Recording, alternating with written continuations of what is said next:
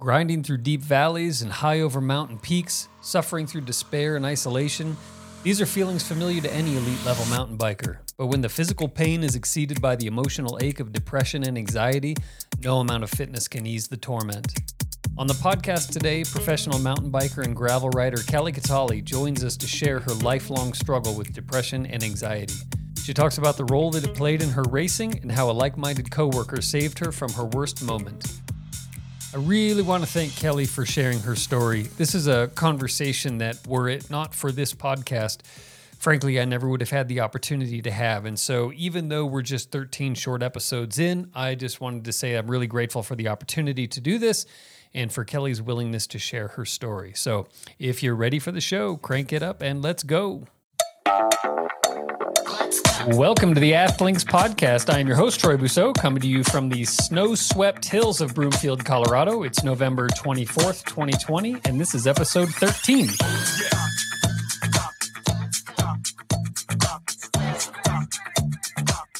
Hi, Kelly. Hello. Good to talk to you again. Likewise. Yeah, I'm excited to be here.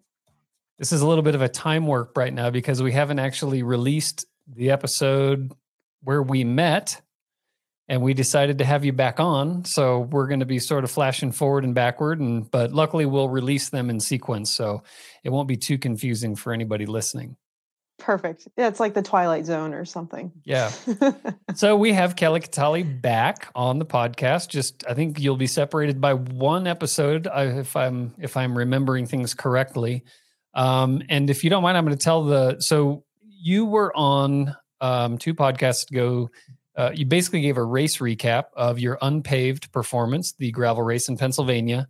And I threw out the idea. You did the segment race. Um, Dave called it what, a regroup race. Is that how he is, re- as opposed to like the enduro timing? Yeah, he liked the term regroup racing because Yeah. you essentially can race at your speed and then regroup at the end of each of the segments. Yeah. So I had the brilliant idea. You regrouped with two other gals who ended up you the three of you podiumed. Yes. So it would have been you and two other amazing ladies who finished one, two, three in the race. Um, and I think I'd still really love to do that. But we actually, you then had the brillianter um, idea of coming back on the show and talking about uh, some of the struggles that you've had in your life and career with mental health. And I thought Yes. that uh, no better time like the present to crack that can of peanuts open and uh, lay them all out on the table and just have this conversation. So we decided to celebrate it, get you back on, and uh, and uh, open it up. yeah, no better time than 2020, really. That's right. Absolutely. So basically, I mean, the idea here, you know, there's no secret to it. This has been this has been a really um, tough year for a whole lot of people, um, but there's also, I think, a changing tide in the things that um, that we're willing to talk about. I read your blog post on the subject. I had to chuckle a little bit because I came from a family of financial planners who never speak about money. You're not allowed to talk about money. and so I have this really weird relationship with like, you know, I mean, you know, my dad, my brother, I've got my uncle, you know, everybody's a financial planner and nobody's allowed to talk about money. Like how much do you make? How much do you save? How much, you know? And so when you were when in your article in your blog post where you kind of talked about and I think that's certainly generationally people just didn't talk about certainly mental health issues and I think the spectrum of mental health it was sort of a binary thing. You were either completely, you know, one flew over the cuckoo's nest crazy or not, yes. Yeah, you know. absolutely. Yeah. And so this is a very new journey to you talking about it. And Yeah. it's not what you do is. for a living, obviously. No, and neither is racing. but you're I, I suspect you're pretty damn good at both of them. So um, yeah, so let's let's just jump right in here. So um, we covered again. You know, we're not, we're not gonna. This isn't a re re recapping of unpaved. This is a a recapping of your life, the things that you've dealt with. There are references back to the unpaved. You did mention your broken femur. Come to find out, I think that maybe that was a symptom of some other behaviors that were uh, the manifestation of the things that were going on in your head. So Yeah. um, I think, I mean, not to be, I mean, you tell the story however you would like to. The blog post talking about being a twin, talking about being a, you know, sort of, um, um, you know, kind of an alpha type and and all of those things. So you you start us wherever you'd like to start. Okay. Uh, I'm not even sure where to start. I guess I will start with saying that I have one journey among many other people, and it's complex and crazy in its own way, and everyone has their own story. So just because what I go through or have been through eh, might seem extreme or have inter- interesting tidbits about it, it doesn't mean that any other person's journey isn't more justified or equally justified to go through the same mental health kind of journey that I've been through. Mm. Um, and so that being said, I am a professional mountain bike and gravel racer. I used to say that I dabble in gravel racing, but I I do really love it. And as you know me through the unpaved world, it's definitely been a fantastic avenue in the sport. I am from Massachusetts and was born and raised in New Hampshire. So I'm from the northeast of the US. And I am also, in addition to being an athlete, I am also a full time biomedical engineer. I work on medical device development. I So work you're for smart and fast. Oh, thank you. I have a hard time accepting compliments. Oh, well, you got to you have to work on that. Well, you have to work on that when you're sort of an overachiever. So that makes life a little bit difficult. I know, right? It's almost like you don't want to be an overachiever. So Yeah. people don't say anything. Uh, Yeah. And on top of all of that, I am also a uh, mental health advocate. And that's, I think, the bigger reason why I'm here today, because I want to share a little bit about my story and help your listeners find another way to connect with someone who might sound like them or have someone in their life that sounds like them. Which do you which do you prefer, gravel or mountain biking, Mountain biking, for sure. and why? Why?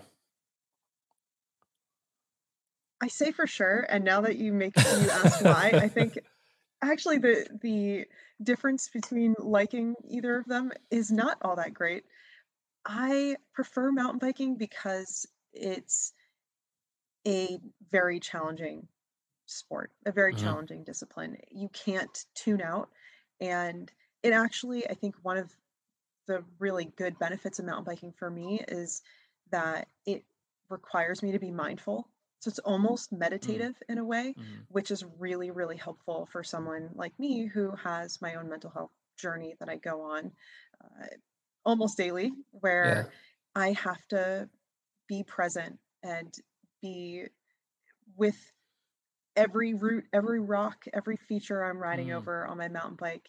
I have to be there and be focused or risk getting injured. And the other piece that I really love about mountain biking is it's a sport of progression. You're never perfect and you're Mhm. never going to be the best at every single type of feature.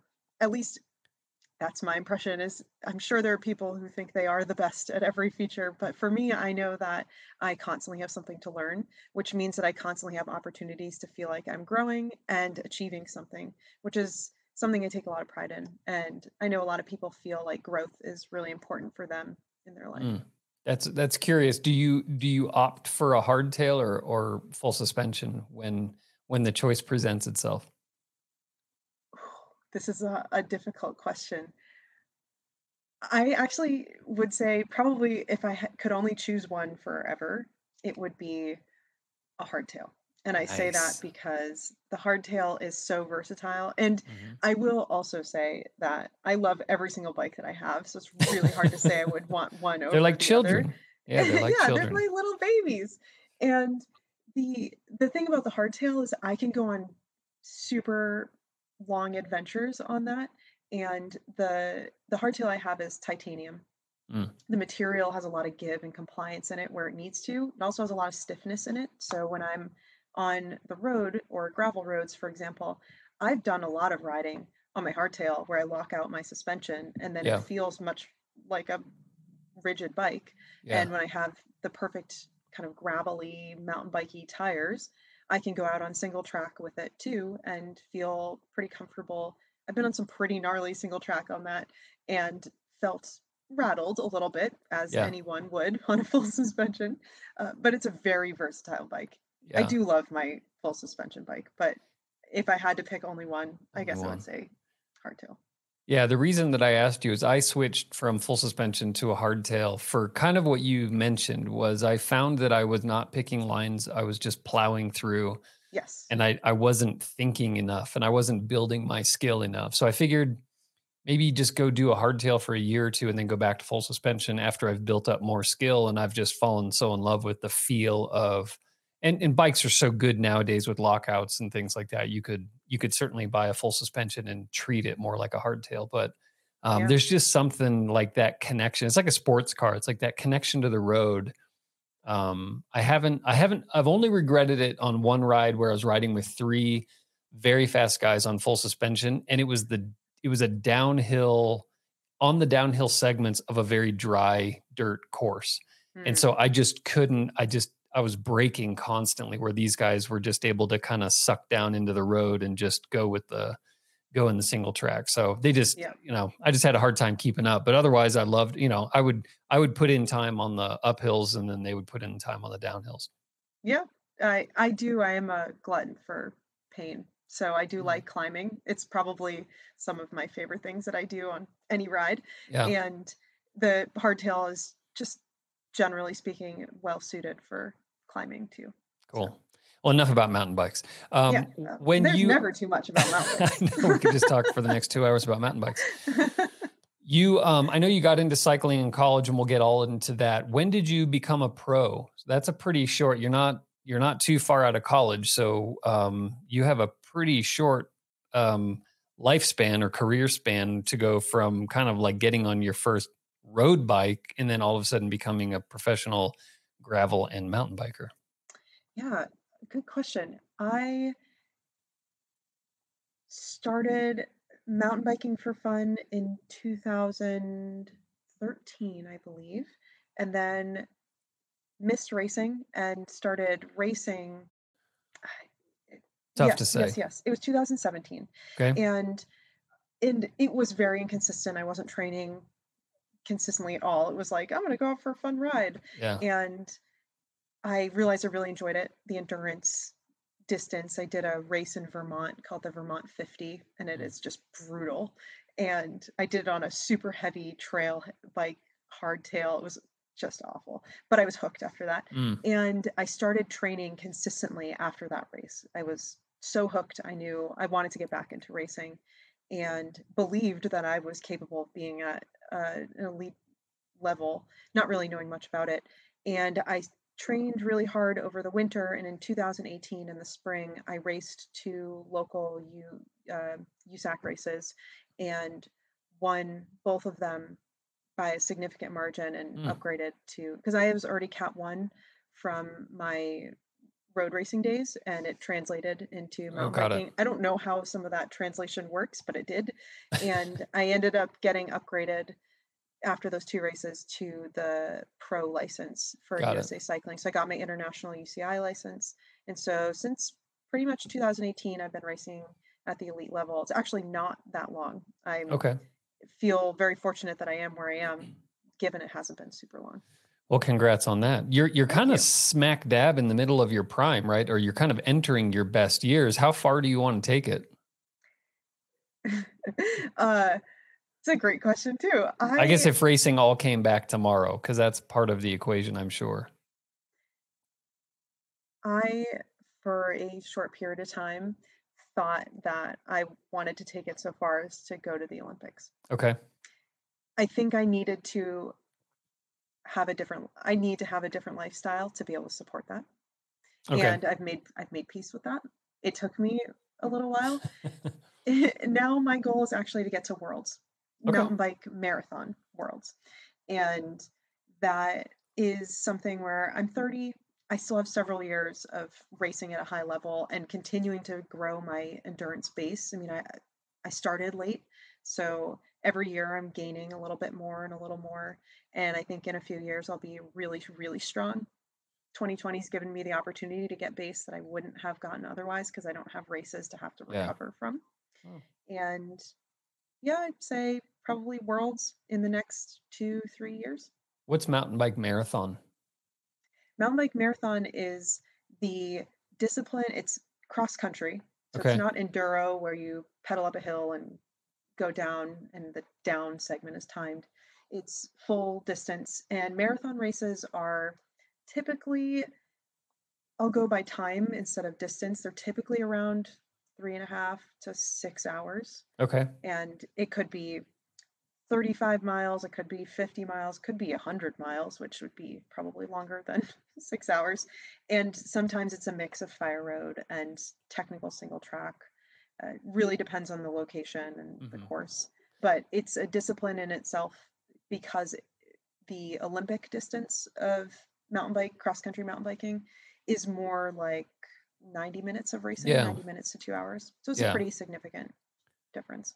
Yeah, I'm always glued to my TV watching the Red Bull stuff. Um, Oh, yeah. the UCI cross country, Jolanda Neff, and and Mhm. uh, um, and it's I, it's it's it's one of the it's it's one of the few sports where I hands down without question far prefer the women's um, field to the men's. It's so Yeah. much more competitive, and I don't know if it's because Nino Schurter's just been dominating and. You know, I, I don't know, but it's just the the women's races are so dang competitive and super fun to watch. I definitely could be biased, but I'm definitely, I know I'm biased. I mean, I'm female, right? So I'm going to think it's more exciting. But I agree with you 100% because you Yeah. never know who's going to win. no, You never know. no. And that's, you're glued to the TV because even in the last lap and a half, something could happen. You never Yeah. know. And usually with the men, they've established their, there might be two, three men out front, same ones all the time. And it's not to say that they're, it's not exciting. It's just exciting in its own way that I don't find as exciting myself. Yeah, I mean, just just some of the battles, like even when Kate Courtney and and Jolanda Neff have gone for the last two seasons. I mean, you've got van der Poel and Nino Schurter, and th- there's definitely good races on the men's side, but it it does feel like there's more dominance on that side, whereas one or two guys versus the. Yeah. There was a race last season where it was a German rider.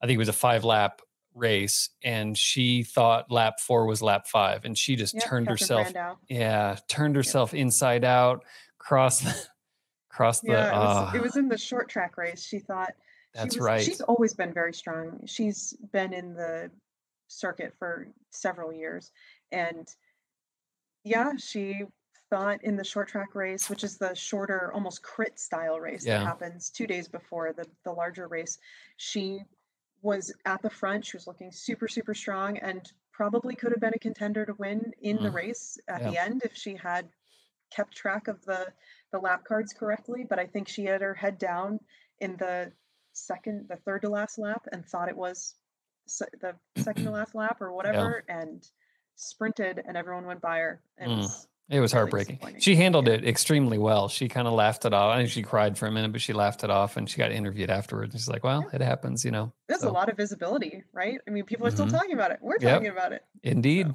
Indeed. All right. So speaking of of talking about it, let's let's get back to talking about you. You mentioned in your blog post you have a sister with whom you have a very unique uh, relationship.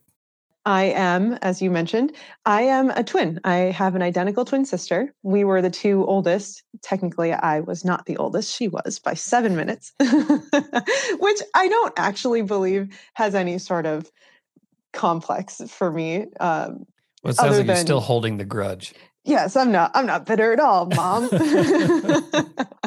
It was your fault you didn't fight hard enough to get out. I know. Well, apparently everything was going well until I started coming out. Then my mom needed a C-section. Oh so. no.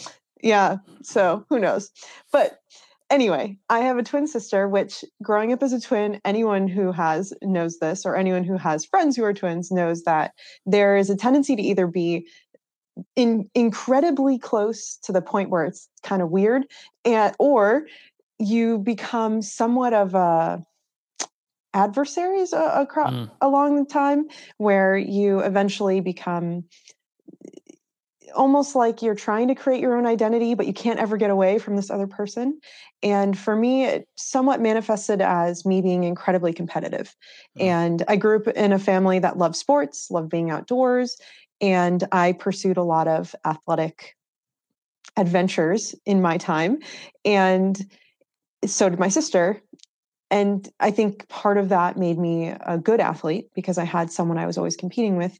And part of it, I think, also became this eh, competition for admiration, competitions, competition for my parents' attention. And we also had a younger brother too, who I think suffered a lot from being in the shadow of his two overachieving sisters. Um, and for me, I'd say I think that that's where this journey really began for me mm-hmm. is that intense competition. And it wasn't like anyone said, you have to be really good, you have to be the best. But having someone who's always next to you and always being compared to you makes yeah. you want to be the best because you want to be the one that outshines because everyone strives to have attention. Yeah, I think you, that was a piece of it. You put it interesting in in the blog post where you said when you when you're when you're one child and you go compete, you go play kickball at school or you run a a race or whatever, your parents are like, "Oh my God, Kelly, you were the best." Yep. But but you lose that opportunity when you're a twin because they can't tell you both that you were the best. You know, right? so yeah, you, you never really, you know, you're like, "Oh, you were you you you you sort of have this scorecard always in front of your face."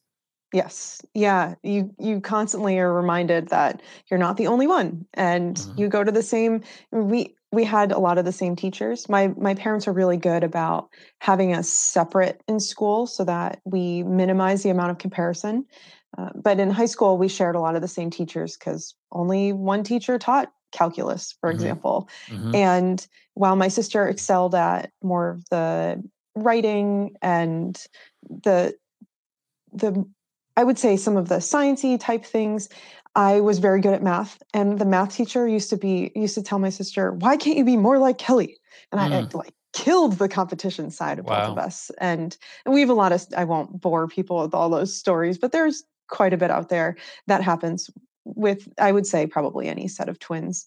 And I think the other piece is with being this overachiever, part of this family who's really active and does a lot of things. I, at a young age, developed serious anxiety because I was playing, I think at one time I was playing the flute, playing softball, playing soccer, and of course, going to school. And my mom was working a shift. She worked at a hospital in a lab, and her hours didn't coincide with our schedule very well. And so I didn't see her very much and I was starting to get severe stomach aches. Mm. And for a while, everyone was like, Kelly, cut it out. Like, you just want attention, right? Because that's all I wanted these days. Yeah. And it turned out to be really bad anxiety because I didn't know where to channel my energy because I was in so many different places. Turns out that's a trend in my life is I sign up for way too many things. Huh. So this anxiety, no. this anxiety that's giving you these these stomach aches, where like how did what is it? Does do you feel the anxiety more than the stomach ache? Is it just manifest like man i feel great but my stomach hurts? Like what is it what does that level of anxiety feel like? It, as a so my anxiety has i'll say it has sort of leveled off now and my mental health is more in the state of if i'm going through some sort of episode it's it's depressive. Is not really i experience anxiety related to athletics and racing and whatnot. Typical maybe slightly more extreme but typical of what any athlete might feel okay. before a big event. Um, but when i was a kid the anxiety i didn't have words for it. We didn't really talk about when i growing up we didn't talk about mental health we didn't talk about anxiety or depression right. and i'm sure it existed in my family uh, but no one really brought it up. So I didn't really have the vocabulary to even express or even really figure out what was going on. Yeah. And for me, it just felt like like a stomach ache. I just had a really bad, doubled over in pain, you know, in the fetal position on the ground or whatever yeah. kind of stomach ache. I didn't want to go to school because I was in so much pain. And we did a bunch of testing and nothing was wrong with me. Mm. And it turned out that eh, they diagnosed it as anxiety and I ended up going to see a therapist and we worked through it and I gained some knowledge about how to manage it as a kid, but I still didn't really manifest it in my mind as this is anxiety. It was just sort of like you had too many things going on, so try not to do too many things. Yeah. Um, and didn't Did, really understand it because I didn't talk about it too much. were there um was there like a i don't mean like a, a literal voices in your head but was there was it just this flood of thoughts of things that could go wrong was it just like what were the um and maybe it was none of it you said you mainly just felt it in your stomach so it was not like you were going oh mom when i you know when i go to a start line or when i'm five minutes away from start line i hear all these thoughts and everything but mm. you know what i mean? Like were you conscious of something that you can identify now as anxiety or was it literally always just a physical manifestation as pain? Eh, this this happened when i was in fourth Yeah, grade-ish and Yeah. so i would say for me it was really a manifestation of just pain. And i i think what we ended up determining how we determined that it was anxiety is when it would happen Mhm. it happened it was triggered by something it was Got it. never just stomach aches right it, it would come out of maybe we were driving to a soccer tournament you know all those holiday before covid we used to do soccer tournaments remember that? so maybe we're driving across state lines to go to a soccer Yeah. tournament Oh god you left your house and crossed state lines I know, wild. and we might go play soccer, and as we're driving there, my stomach starts to hurt. Or maybe after a game, my stomach starts to hurt. And it might Okay. be that I had a bad game or something. So there was always some sort of trigger around it. Yeah. And I think it was around sports because that was the most energy inducing or emotion inducing activity that I did. Other Yeah. you know, flute wasn't. I played the flute, but that's not. I wouldn't say that's super exciting. It's beautiful and wonderful. Although I don't know that I was good enough to call my flute playing beautiful or wonderful. Um, but yes, yeah, I would say that it was usually around sports, and we kind of were able to work backwards to say, okay, these are triggering your yeah stomach aches that were around having way too much to do. You know, I'd have homework and worried about the game and all that kind of stuff. maybe if you Um, got into a jethro tull cover band you'd be super nervous that is a really it's a very old reference I unfortunately I can laugh and say maybe. Uh, I don't Yeah. actually know. I'm my music knowledge is quite low. total total freedom rock one of the few rock flautists ian ian and uh well anyway oh, sorry go ahead that's aqualung cool. great song yeah look it up jethro tull aqualung anyway you've I heard will it i'm definitely sure look it up. I'm sure I have. I'm sure I have. Ah, But Yeah. So so and then going into high school, I ran. My my sports background goes from t-ball to softball to soccer, lacrosse, track. I did Hershey track when I was a little kid, which was this program that would encourage kids to run outside of school Mm, and it was a program during the summer. Um, there was I did junior Olympic cross country running, varsity soccer in high school. I, I played pretty much every sport you could think of, lacrosse, um, and it got to a point in high school where I narrowed it down to just running. Yeah And I, I, wonder. I wonder at that time too. Would you? I wonder. We'll get way into the role, the positive role that things like running and cycling play in your and I think most people's lives in terms of Yeah. reducing anxiety and stress. I wonder if you didn't have those things, if it would have just transferred onto something else, a big test, a big presentation, or some other thing in you know the high school play or the elementary school play or whatever. If the anxiety was just always waiting for the thing that was important to you um, to jump out and and sort of grab you. That's a really good point. And I would say, obviously, I, I can't speak from Sure. experience to say, yes, that's exactly it. But the type of personality that I have, abs- I would say Mm. with 99% confidence that that is exactly what would happen is Interesting. n- no matter what, it would have found its way somehow. I it. do think that sport has helped me manage it better than perhaps other avenues would have.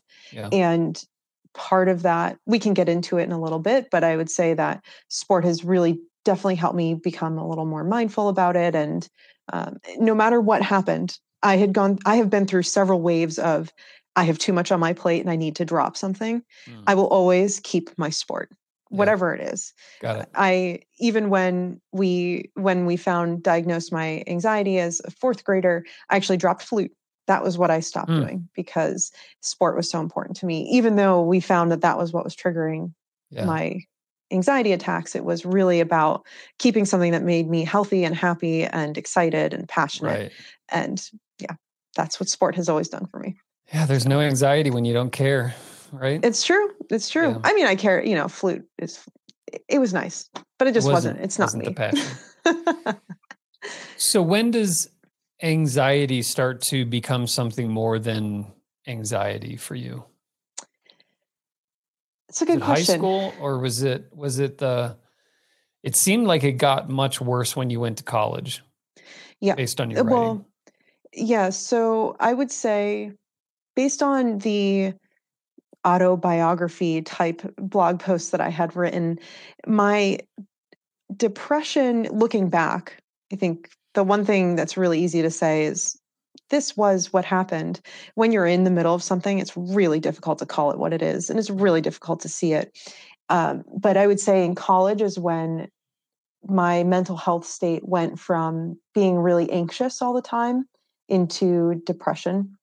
And I wouldn't say that anxiety left me completely. I mean, I, I was anxious about pretty much everything. I have an anxious personality, get nervous about all kinds of things. And with all the tests and things in college and studying and extracurriculars. Of course, I was anxious, but mm. I had started, I think, to recognize that I was running myself into the ground to the point where I was had no energy, no motivation. I wanted to sleep all day, and I was constantly in the state of despair, kind of mm. sadness, and and I think that's really when depression was the the biggest start for me. I would say that I had some depressive episodes when I was younger in high school. Looking back, there were times when I just didn't know what I want where I wanted to be. I didn't want to be where I was, but I didn't want to be anywhere else. I was tired and unmotivated. I think I had written in one of the blog posts, I had written about how we used to go shopping all the time as kids. Mm-hmm. We'd go mm-hmm. to Kohl's because Kohl's was the new thing and they had a clearance section, and my family loves clearance stuff. So my parents would say, you know, here's $10, go buy yeah. something. We always be like, clearance. And there were days when we go and I would just sit on the floor of the dressing room and be nearly tears in my eyes. It was before the time of smartphones where you could numb yourself with screens. I didn't have that. So I kind of stare or play with the little pins on the floor, stare at the the size things off of the hangers and just kind of roll them along the floor. I just didn't want to be anywhere. And I looking back, I think in hindsight, I can say that was some minor episodes of depression. But then once life, when you become an independent, I'm using air quotes adult in college, that's when everything feels a little heavier and a little yeah. little harder to bear and well, that's when depression got pretty bad. Yeah you don't have that family cocoon sort of giving you even even when you don't talk about things i remember you know going through things as a kid or whatever but just coming home and having your mom there whatever there is a it's like a little maternal hug or whatever it is even when it's not physical. Yeah and I think everyone goes through it, right? You, no matter who you are, going to college is this rite of passage in some way. Yeah. And part of that is figuring out who you are and what you want. For me, I had always seen myself as a runner. I mentioned in sport, I had done in high school, in middle school, I was a I was a big runner. That's who I was. And freshman year, I broke my femur in the middle of a tempo workout it was the most painful thing I've ever been through. It was absolutely horrific. But I learned after some period of time, after taking a bunch of tests, going through a bunch of MRIs and whatnot, that I wasn't going to be able to run for probably about a year. Yeah. And that piece of me was gone. Like the sport had betrayed me, my body had betrayed me, and I lost a piece of who I was and it was really really challenging. Yeah. that probably was the start of the biggest downfall for me. I ended up spending so much time watching watching tv mm. like watching i think i watched every episode of dawson's creek. It's embarrassing. That's embarrassing i mean but wow. it's i hear you um, wow what, um, sorry what what year was this? I just i'm trying to get a sense for the cultural uh you know zeitgeist around things like oh you know it was not the year of Dawson's Creek. It was nowhere okay. near the year of Dawson. That was many years before me. This was 2000. So the injury happened in the fall of 2008. Okay. Yeah. And yeah, you didn't. I didn't think you were old enough to have been in college with Dawson's Creek, but no, no. But it was a show I loved. Okay. So, um, and, yeah. and and you just you just said something something to the effect of like you know everybody has this rite of passage or everybody goes through this. I will tell you, I don't think everybody goes through sitting on the floor in a dressing room, counting pins, trying not to bawl their eyes out. Yeah. No, that that's true. No one, not everyone goes through that. Yeah. Um, did your sister that, have one? Uh, so did your sister suffer any of these things? too? Have you ever did you at the time or have you since spoken with her about everything you've been through?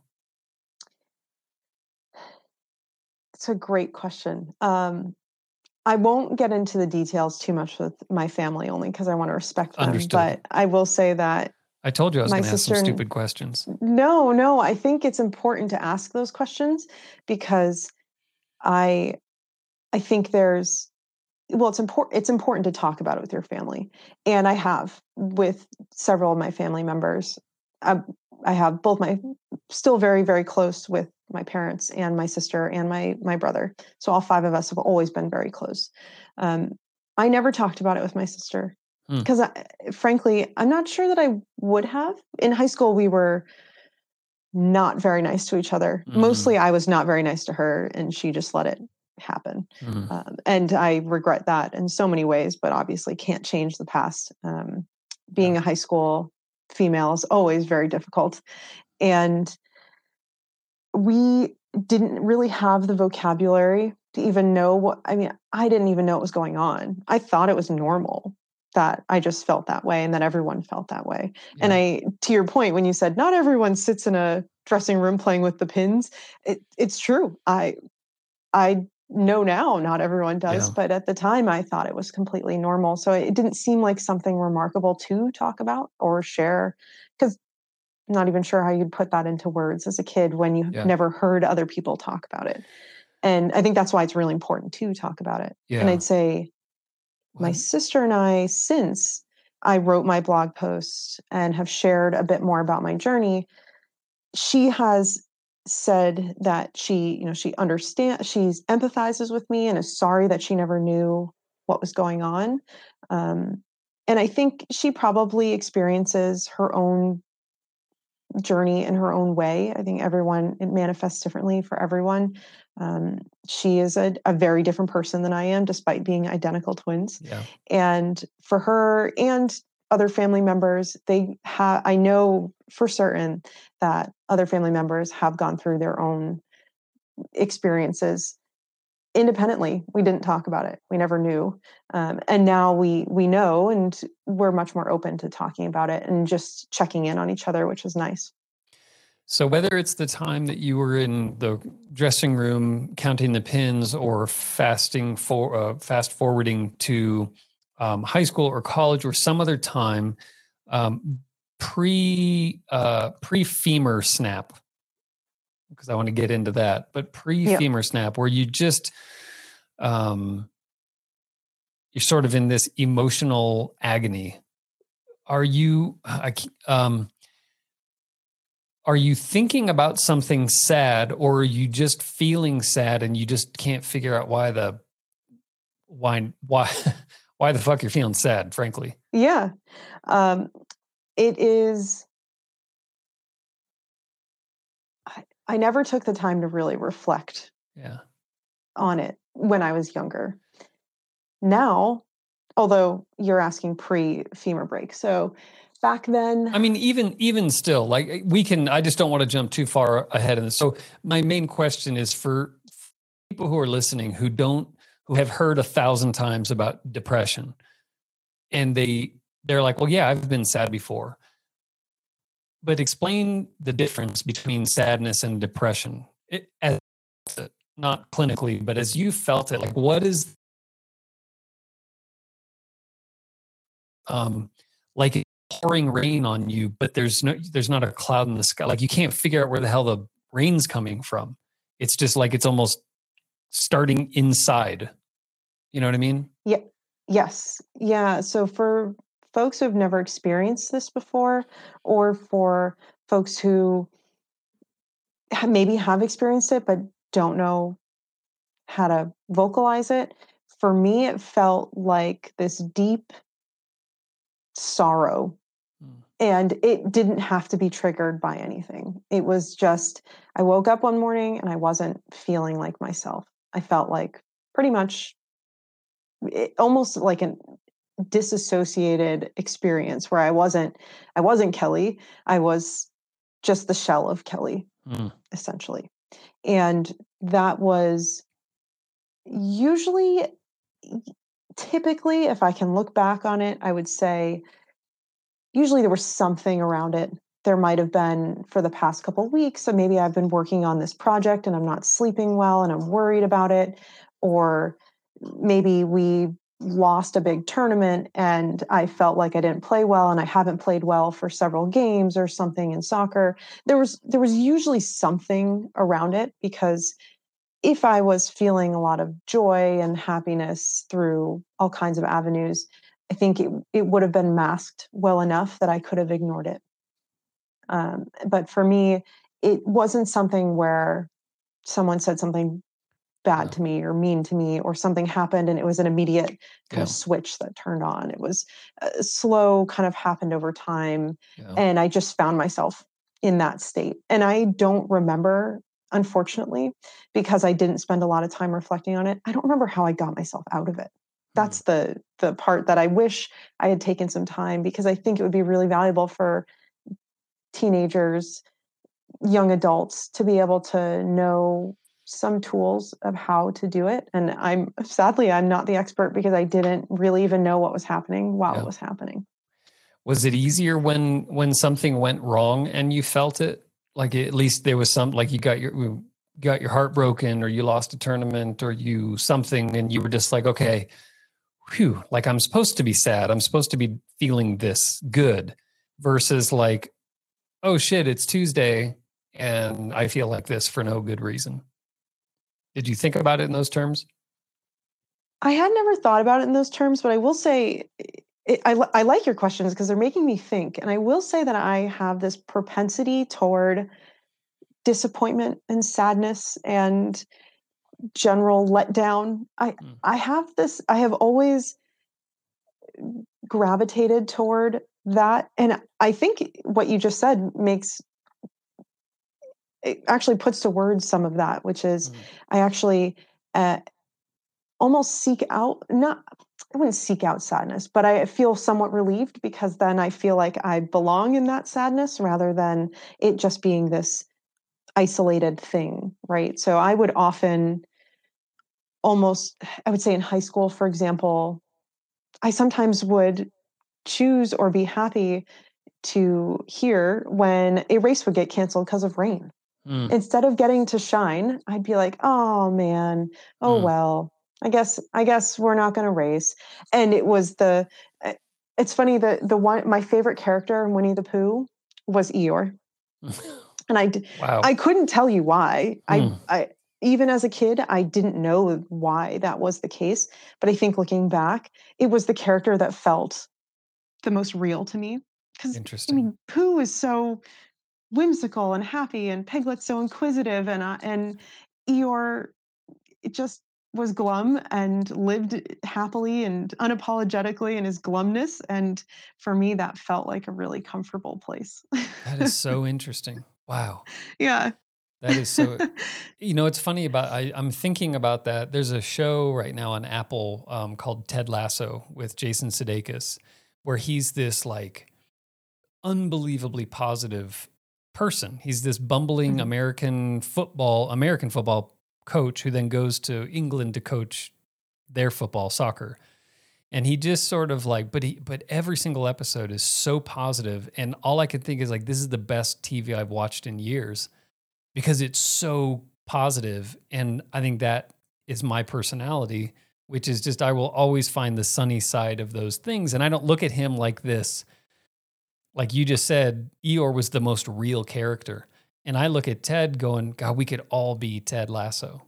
And what a world yeah. it would be, you know? So it's funny how we identify yeah. with those things that are just sort of intrinsically part of us. And whether we like it or not, it's almost like your your brain was like saying, No, Kelly, we we have allocated 45% of this month's time to sadness, whether or not something sad happens. It's just the way Yeah. it's going to be, Yeah. you know? Yeah, and I think so. I mean, I don't understand all the science behind it, unfortunately. And I've, I've been starting to do a lot more research and a lot more reading in it. There's some science out there that suggests that depression is really related to more so sociological factors than it is physiological. Mm. And I think for some people that might be the case. I think there are a lot of people who feel depressed, and it's due to things like connections, mi- disconnection from Yeah. community or values or a job that's meaningful.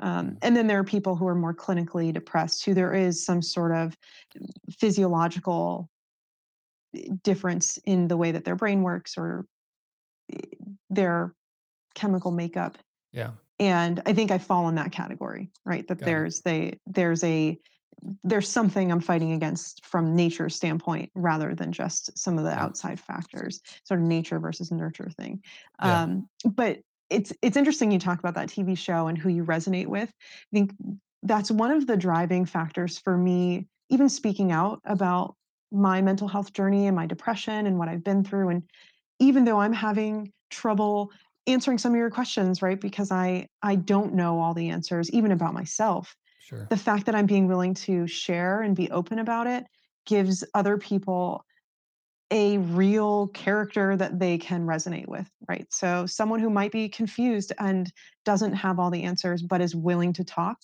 then is an example of what they can also do for themselves and Yeah. i think that's what why i'm willing to be vulnerable and share some of the darker things about my own journey because if it makes one person feel empowered to talk about what they've been through, it starts to build that vocabulary for other folks to feel like, okay, maybe I build upon how it is she explained it. And yeah, I felt a lot like that. And also, I felt like this. And getting that out there helps to kind of end that or at least start to chip away at that stigma around mental health and it being this invisible disease. I think that's one thing that your generation takes a whole lot of flack on.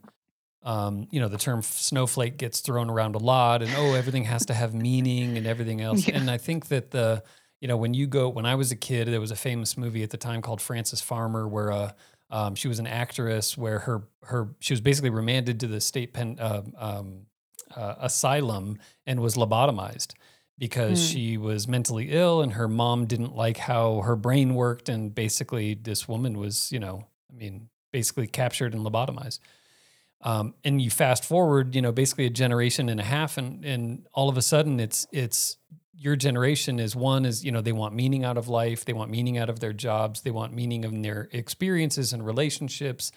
They are open to talking about things like this where my generation you know gen x was um, you know we we probably pat ourselves on the back way too much for being tough and this and you know we were sort of the latchkey generation you know um, that type of thing. But the reality is is yeah there's a whole lot of pain that lives under the under the covers that never gets talked about so uh, to you and your generation i think it's great that you are coming forward and bringing a lot of these things out into the open so um, Yeah. yeah Thank So- you. you're welcome. well, thank you. Uh, Don't thank me.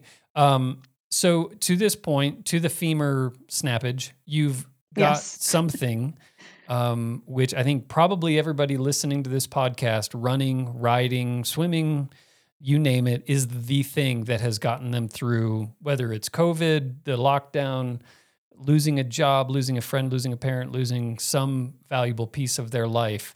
It has Yep. always been endurance sports that has gotten us through.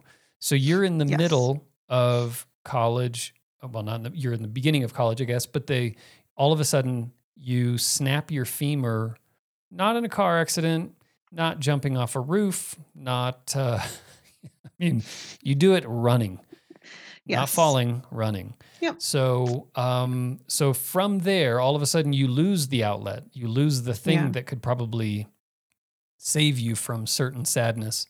How? Just walk us through that. Sure. For me, it was it was terrifying for one. It it was not something that happened overnight where I I realized immediately that I had lost the thing that I loved most about myself. And it's unfortunate because it was also the thing that brought me the most sense of pride because I would win races or do well and people acknowledged that and said, "Wow, you're willing you're doing really well and winning races."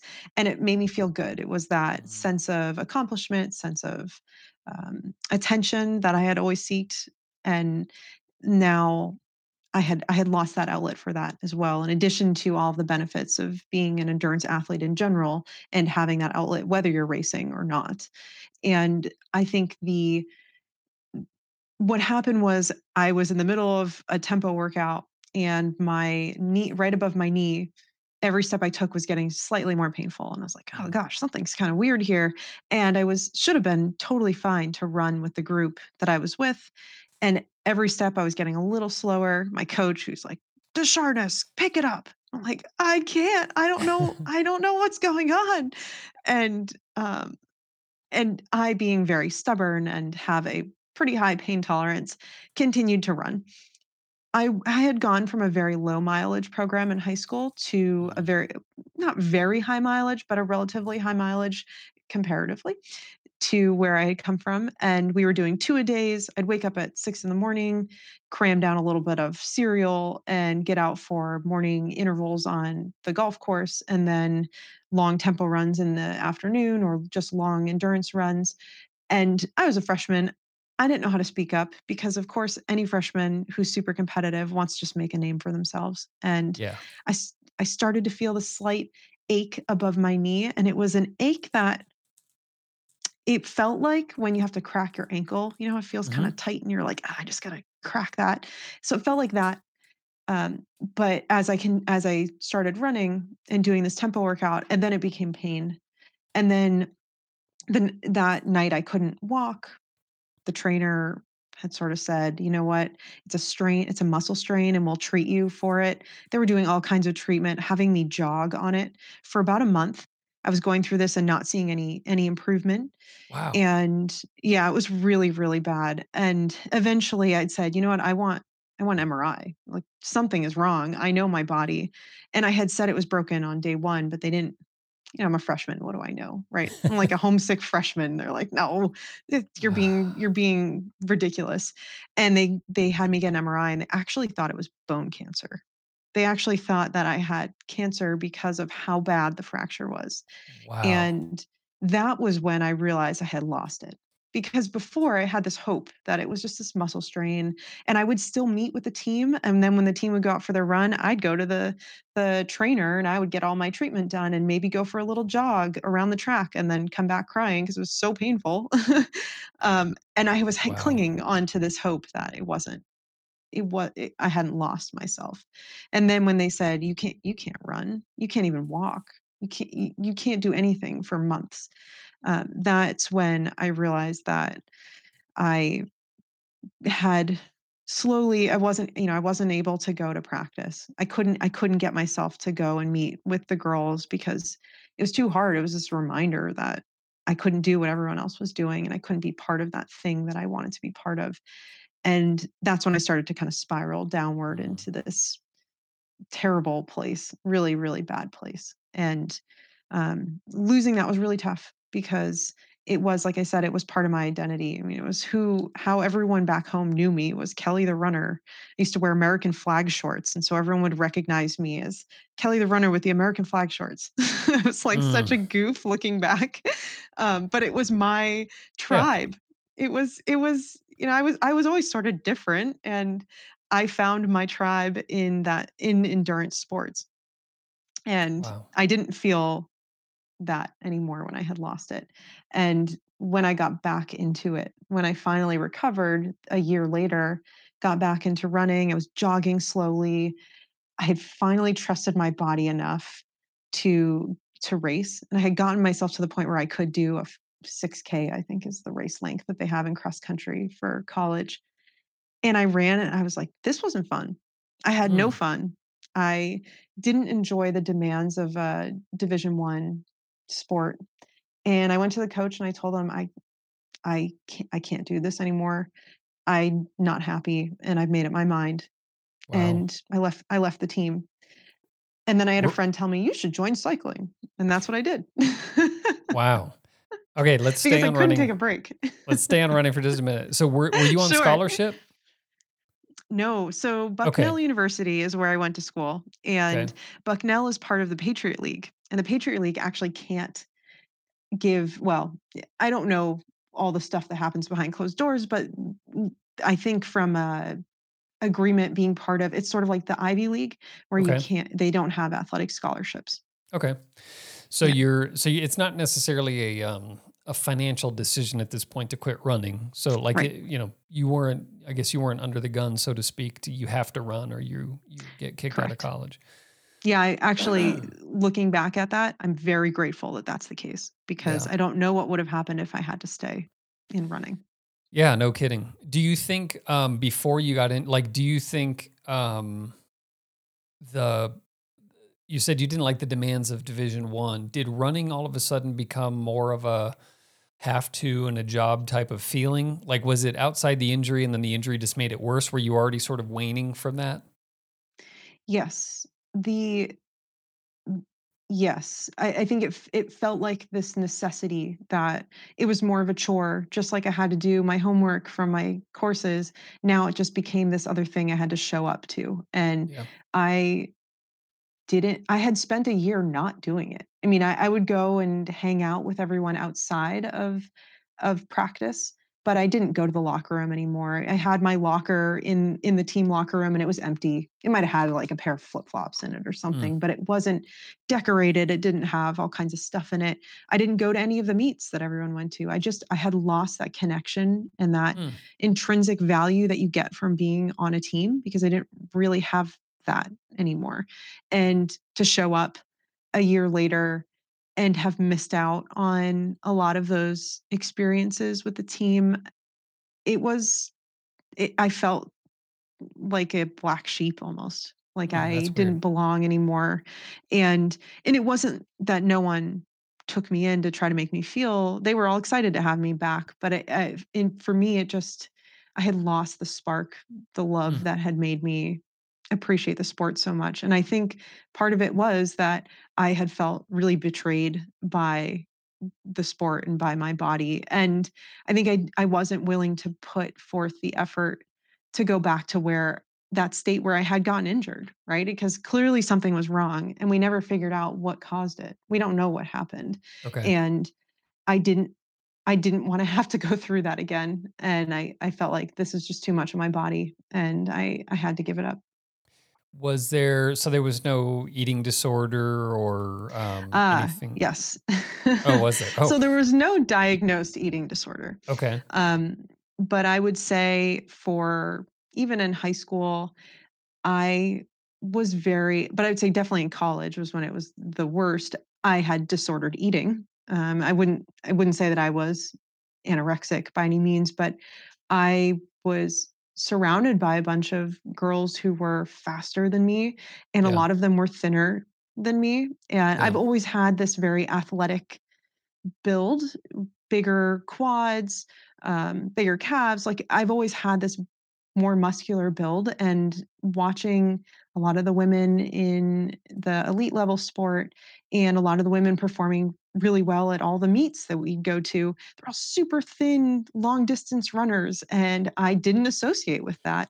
And in my mind felt like okay if i have to step up my game and be the best runner i can be i probably need to lose a little weight Yeah. and i'd never really said this to myself i wouldn't look in the mirror and say you must lose x number of pounds but it was this constant reinforcement from the people around me and we i- for me i i had some closer friends who were wouldn't eat very well. They were they were I know that there were some girls on the team who were diagnosed anorexic, and I ate meal almost every meal with them and Mm. their behaviors started to become my behaviors and that was somewhat especially when you're new you're a freshman in college and you just want to make new friends i was like okay i'll eat like them i'll be like them and instead of embracing my i love these Cracklin' Oat Bran Right. cereal that is supposedly super fatty and has so many carbs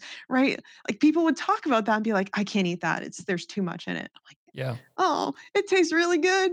But then I'd be like, no, you can't eat it. There's too much in it. Or I'd like sneak a couple, but it, you know, for me, it, Wow. it was it had become a very Mm. much a reinforced behavior, and that that I think that contributed to me breaking my quad, um, my femur rather. But I don't I don't know for sure. Okay. And like I said, no, no one really diagnosed it. The nice thing was because I wasn't, it wasn't this long term anorexia, long term behavior. I don't, I didn't suffer any long term ramifications from it either, right? It. A lot of my friends who did ended up having stress fractures their entire collegiate career and beyond and have not been able to return to their potential as an athlete because of it. Certainly very common, especially amongst Yes, women. Uh, but I've for seen sure. it. Uh, yeah, I mean, I've seen it. You know, I wrestled, and there was all the whole weight weight loss component to that. The difference in wrestling, there's a there's a there's a floor. You're hitting a weight class. You hit the weight class, and then you would bounce up and down during the season. So you would gain ten Yep. pounds, and then you'd lose it for the match. And I don't. uh, Most wrestlers would never tell you it's an eating disorder. It was like a it was um like a source of discipline or something. Other th- Yep. uh, there are eating disorders in wrestling. Don't get me wrong, but it's not the same. Whereas in running um, or like road cycling, especially, there's once you hit a certain level, there's only one way to get faster, and that is Yeah. to get lighter. You know, Yep. like once you've maxed out your training, you've maxed out all these other things. That's the next thing to go. And so, and there is no floor then. Yeah. Yep. It's not like you're just trying to hit that weight class. You're you just wow, I got I got a little bit faster when I got a little bit lighter and I got a little bit, you know. So what um jumping back to you, get off of me, but the what um what took the place of running in that year? Was there anything that gave you that stress relief, that endorphin hit? That like did something take the place of physical activity? How do I answer this without incriminating myself? Um, Oh, uh, I I partied a bit, okay. Yeah, Yep. quite a bit, and uh, it was really unhealthy. It was, I I think, somewhat like someone would try to numb themselves with social media using their phone. It was a way to be part of something. So I would go out with my running friends or whatever and felt I was always seeking attention. Is sort of a theme in my life and Mm, being someone who would be kind of outgoing and life of the party kind of person would help me feel like I belonged in a yeah. place where I didn't really feel like I had my place. And I would say that's probably one of the things that I did. Otherwise, I'd say I focused a lot of energy into my education, my studying. I became, I think, prior to the injury, I was very much a runner first and then an engineer. And after the injury, I became an engineer first Okay. and then and then an athlete much later. And so I started to channel my energy into tests. And when I first started, as a freshman, I didn't even know how to study well. I Mm, had gotten some pretty poor exam scores. And then this injury happened and I became a really good student because I didn't really have much else to Okay. focus on. Um, so I'd say I channeled a lot of my energy into that as well. Um, I wasn't I wasn't like an every night partying person. It was like a weekend thing, and it was a chance for me to be part of something um, because my studying was pretty lonesome. And as a freshman, you're in a lot of intro courses that are a lot of other people are in, so there isn't a lot of uh, interaction with professors and and staff at the university. Okay, so it wasn't that you went down like um, a spiral of bad behavior. It was you you replaced some things with some bad things, but you were Yeah, otherwise still pretty high functioning student, etc. Okay. Yes. Yeah. Okay. I never, I didn't let things slip to the point where I was uh, going to have to drop out of school. I, would say quite the opposite, actually, okay. where I think things got better. So maybe it was a blessing in disguise. Mm. I, I became more involved in academic type activities. I became part of some clubs, a uh, service, community service organization. There were other things I did that I likely, I can say with pretty strong confidence, I would not have been able to or even motivated to be part of had I stayed with the D1 yeah. demands. That's one of the beauties of college, right? Is that you get to shed that that shell that has formed yeah. around you for the first 12 years of education where like you're like you're almost told who you are by your peers yeah. rather than you saying this is who I am. Yep. And then you get to go to college and you're like, "Oh, I get to dress different or talk different or act different or get into yeah. things that I haven't been involved in." So that's interesting. Well, I wasn't Kelly the twin anymore. Yeah. For me, I was Kelly the individual who will talk about her twin, but it doesn't define me. And That's that was a really big freedom for me wow. because I always because for the, the like the years leading up to uh, through high school were challenging. Um, I think the other piece that is worth mentioning is that I was I was grateful to be at the school that I was at because there were so many other opportunities to express who I was without relying on my sport and my team. Mm. When I was looking at different schools and deciding where I wanted to go, one of my I can't remember who said it to me, but one person had said to me, pick a school and a program that you would want to be in if something ever happened to you and you're running because they knew that running was so important to wow. me. And I had thought, you know, nothing's ever going to happen to what me in could ever running, happen? right? Like what would happen to me? Seriously, I love running. I love the people in running. Nothing's ever going to happen. But maybe I should consider, okay, where would I be happy if something were to happen, heaven yeah. forbid. And I knew that it was nothing was ever going to happen, right? But why not pick a program where I felt like I could be myself in my academics and felt like it was a good fit in other ways and yeah. I'm so dang glad that I did. And that's when people, when I've talked to other kids who are looking at school, I tell them that same thing is if you had to give up the one thing that means the most to you, would you still be happy at that wherever you end up? Yeah. And I'm really glad that I chose where I went to because it's an amazing school with or without the running. You have to remember who told you that and go buy them a really good bottle of wine. I know I'm gonna have to dig deep into the the mind palace of, yeah. of my memories. so was the was the worst your depression ever got that first like couple months of the injury? Was that was that the worst of it? No. Uh, at that time, up to that point, yes. Okay. But now being 30 years old, I can tell yeah. you it is not not the worst of it. Okay. Um, I the worst of it came after college. And I can talk about it if you want, or if you wanted Let's, to talk. Yes. Okay. Um, not that, not that I, I, I didn't mean no, to answer no. so eagerly. Like, yeah, let's hear about all the terrible yeah, things that have happened to you. Um, um, but yes, let's, no, no. let's. P- please, uh, please don't worry. I, I'm an open book. I think it takes a, a minute to give the background, mm-hmm. which is that after running, I joined the cycling club at college at Bucknell, and it's a road cycling club. I had no idea bike racing was a thing before college because it was never a sport that my parents knew of.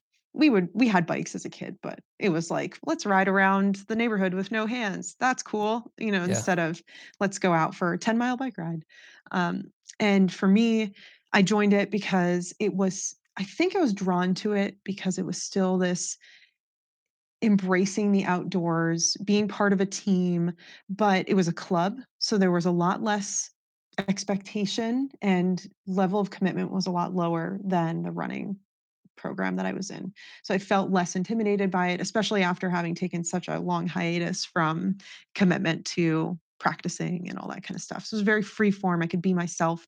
Mm-hmm. And I don't think anyone on the team would get angry with me saying that it was a it was a group of people who were a little goofy and a little maybe didn't fit the other crowds. And they all gravitated toward each other in a way that made everyone feel like they belonged, which was really nice.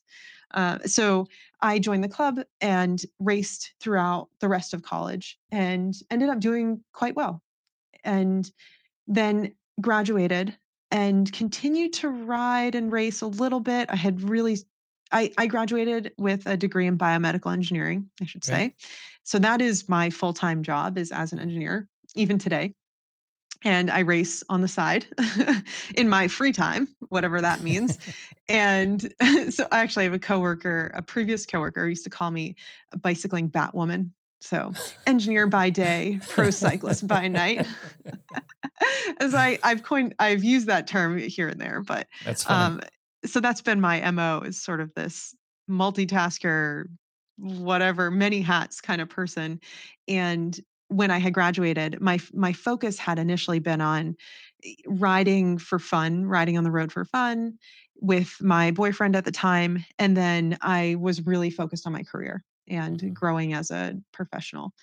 And then I broke up with my boyfriend and then had a really, really bad spiral Mm. where I I was living alone in an apartment and didn't have a ton of friends. I had friends, but they were more superficial y Mhm. kind of friends. I had a few closer friends, but didn't know how to verbalize how what I was going through. I was kind of growing and figuring out what I wanted. And my boyfriend was, or my ex-boyfriend was my training buddy Mm. and he was he was the person I'd do the long rides on the weekend with and all of that. So I I kind of lost my motivation to ride, really lost myself. And I would come home from work, leave all the lights on in my apartment. It would be 5 in the afternoon, 4:30 in the afternoon. I'd come home from work, leave all the lights on, go sleep on the bed, you know, in my work clothes, work work shoes, wake up at like 2:30 in the morning, make a ham steak and some peas and Mm. eat dinner and then go back to bed. It was such an unhealthy habit and I had gotten to the point where life felt kind of pointless and I had really quite I had spiraled pretty badly to the point where I I was, and I admit this in my my uh, blog post. I was definitely suicidal. I had n- I Wow. had not gone so far as to attempt anything, but I had pretty much gone to the point where right before then. I mean, it was really really bad, and I'd say that was the worst I've ever been. Okay.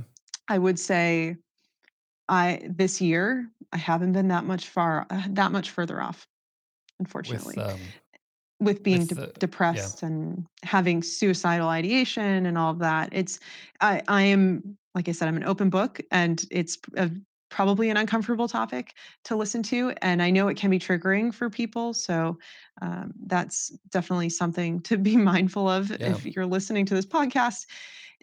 For me, Well, it's eh, this year's been just as probably just as tough as wow. that period of my life, And and well well. I just I just wanted to there's a few questions that I have. I didn't mean to cut you off, but I No, just no, wanted please. to I, I did want to interject that um like you are not living in a one bedroom apartment all alone. I, I happen to know you're married. And Yep. so it's, you know, that's I just wanted to point out the fact that it wasn't that um you are so isolated, although you're isolated from racing. Um, I wanted to Yeah, jump back real quick though to the boyfriend side of things. You seem yeah, to um, at multiple times in your life, it seems like there's um, you're a very identity based person. Kelly the runner, yes. Yep. Kelly the cyclist, Batgirl, you know, uh, Kelcat, and you know the the different the different things. Was it? Yes. Were you in the breakup? Were was it? Um, a lot of people, especially in their first big relationship, they sort of identify as, oh, we're Kelly and Bob. You know, like you're the couple, you're the, you know, you're like the the peanut butter and jelly versus, you know, and so when when you guys broke up, was it um you don't have to answer this if you don't want to, but like how much of it was like I'm devastated because I'll call him Bob, that's the name I have in my head, but you know, it's Bob versus no, it's Kelly and Bob that that died. You know, do you know what I Uh, mean? it was very much a piece of my identity. Yeah. And I think that is why it was so bad. It became so bad for me because it was eh, we'll use Bob to protect his his identity. Um, though many people who are close to me know that's not his name. It's okay. Uh, Kelly and Bob were a thing. It was yeah. my fam- all my aunts and uncles, my grandparents, my our friends. We were this very amicable. We we got along really well. We were best friends. We'd text all the time. We'd call all the time. I lived alone. He was still in college. Uh, he was had gone to college a, a, couple or a year and a half or so longer than me, and um, he was at a university within driving distance of where I was living, so it was pretty easy. And yeah, it was. There was there actually I was the one who broke up with him. It was mm-hmm. because I felt like it wasn't right that it was Kelly and Bob. I, you know, I was part of this identity and I actually didn't feel like myself anymore. Mm. It felt like it wasn't the right fit for me. And I, I mean, I, I won't go into all the details, but yeah. it's, it was a piece of me that felt wrong in a way. And I, I had to let go of it.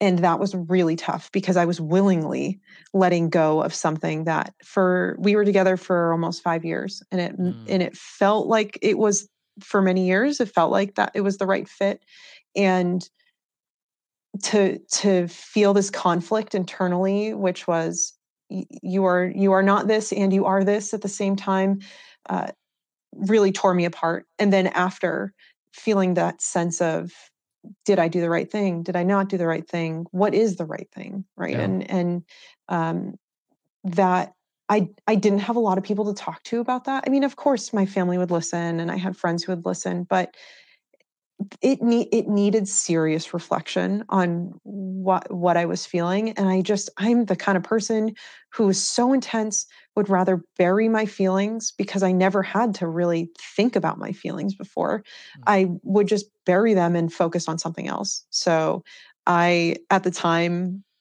would f- just focused in my work Hmm. And and eh, as the trend continues, um, also some unhealthy social behaviors, uh, like weeknight partying and things like that, which is not not yeah. great. Um, but again, seeking sort of this finding someone's approval, finding yeah. someone's uh, attention, and and trying to not think about figuring out why it was I was unhappy and not feeling like myself. Hmm.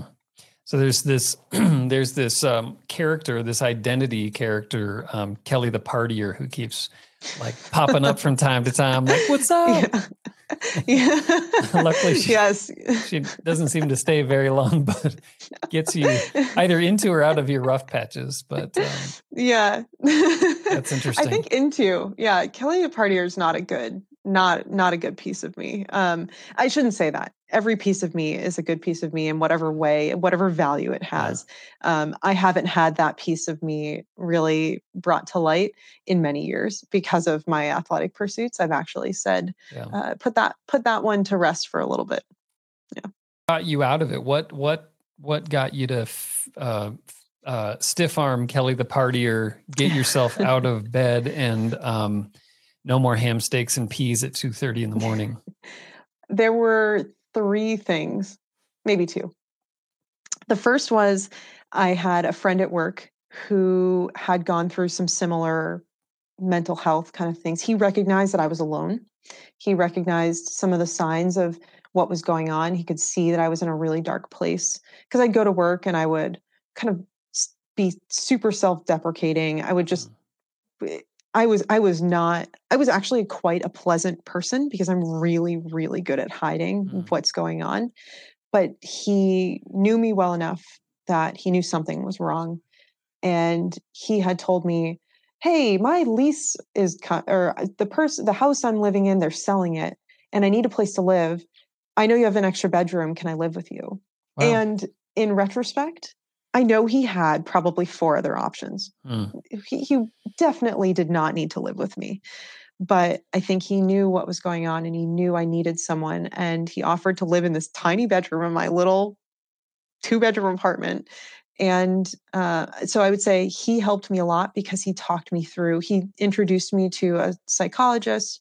He really walked me through some of his journey and talking through what he had been through and what it felt like. A lot of this, you know, putting words to the feelings yeah. is it, it, it, sounded so weird to say that, but giving giving voice to that yeah. is really powerful. So did, I'd say that was one piece. Did you um so you clearly opened up to him. Was this the first non-therapist I guess in your life that you'd ever really opened up to at this level? Yes. Okay. Yeah, it was.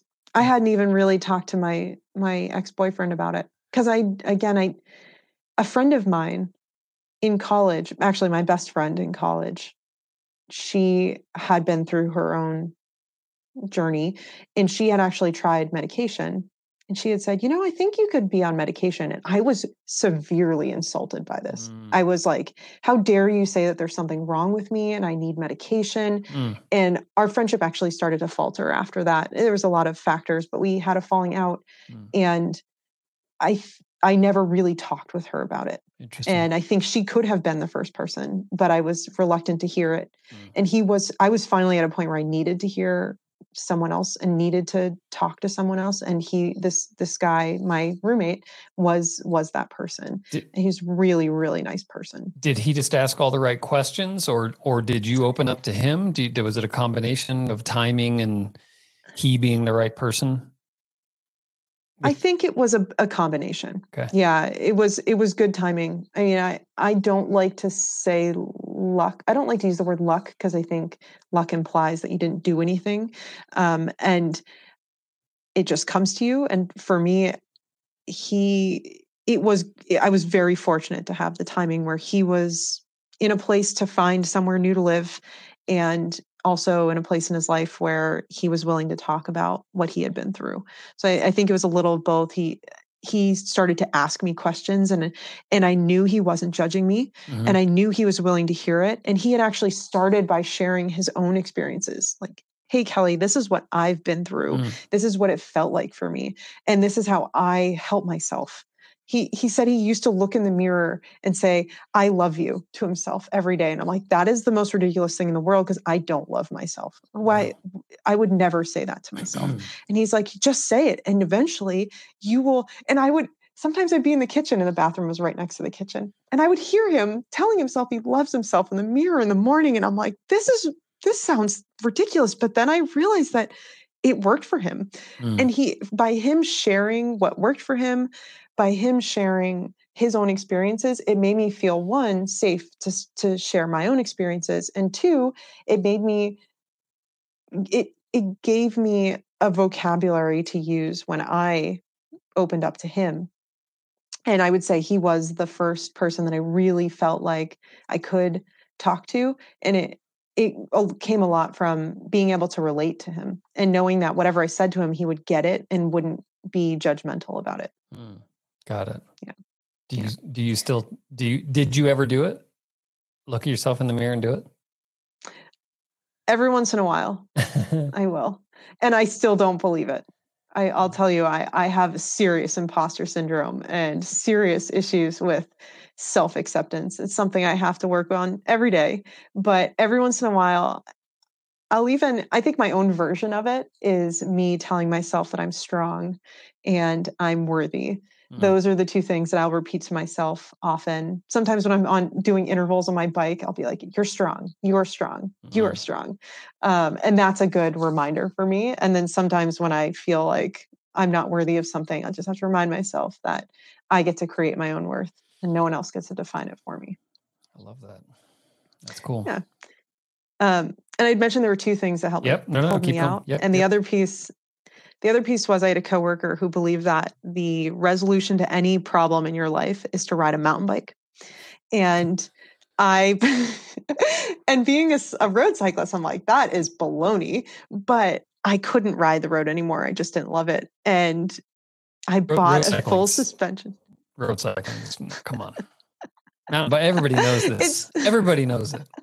Mountain biking is yeah, better. I suppose. All right. Sorry, sorry to interrupt. Everyone knows.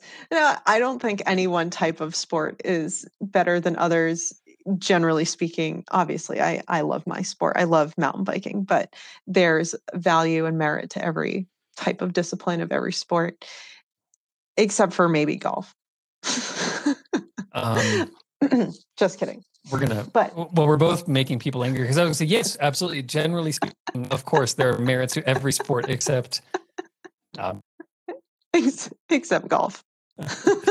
um, curling. Um, we'll say so curling. I, you you pronounced curling. You pronounced curling wrong. It's pronounced curling. Oh, my bad. Yeah, yeah. Golf. It's, it's a lot of people mistake Massachusetts accent. I, I, just have a really thick Massachusetts accent. My bad. Undug ourselves. Nobody know what the hell we're talking about.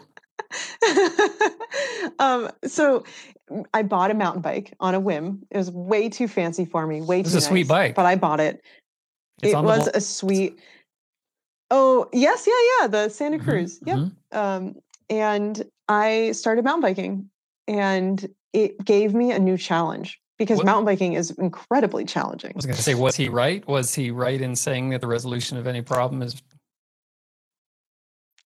Yes. Well, in my experience, yes. So far, uh, because that did become the resolution to eh, pulling me out. Um, I ended up meeting some fantastic people through the sport, some really encouraging people who believed in me and stuck with me. And I'd go out for rides with a bunch of guys who were 30 years, 20 years, 15 years, whatever, older than me. Mm. And they would wait for me at the corners and they wouldn't mm. treat me like, oh, you're this child and we're only going to ride a few minutes with you and then we're going to take off or whatever. They waited for me all the time. They, every time I crashed, which was quite often, they would ask me if I was okay and they would look out for me and it was so so awesome i learned that the community the mountain bike community is so fantastic yeah and it gave me this new sense of accomplishment in a totally different way than i've ever experienced before because i was a beginner again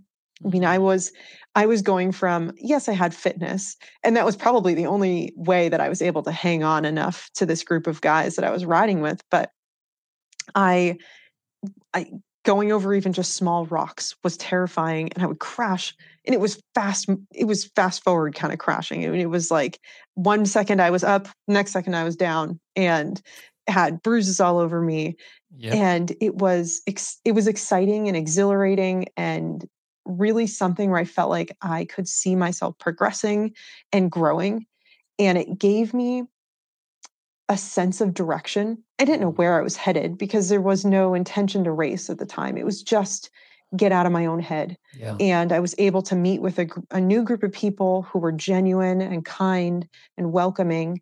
And then also feel like I was growing and becoming something new. Uh, and. I think the newness and the path toward this direction toward becoming better at something gave me hope and that hope was enough to really pull me through and simultaneously i met the the man who now is my wife uh, why, oh my God, you're gonna have to you're gonna have to that cut out. that out. The man who the Damn man who is now my husband. you, you were nailing. the man who is now my husband. I know, right?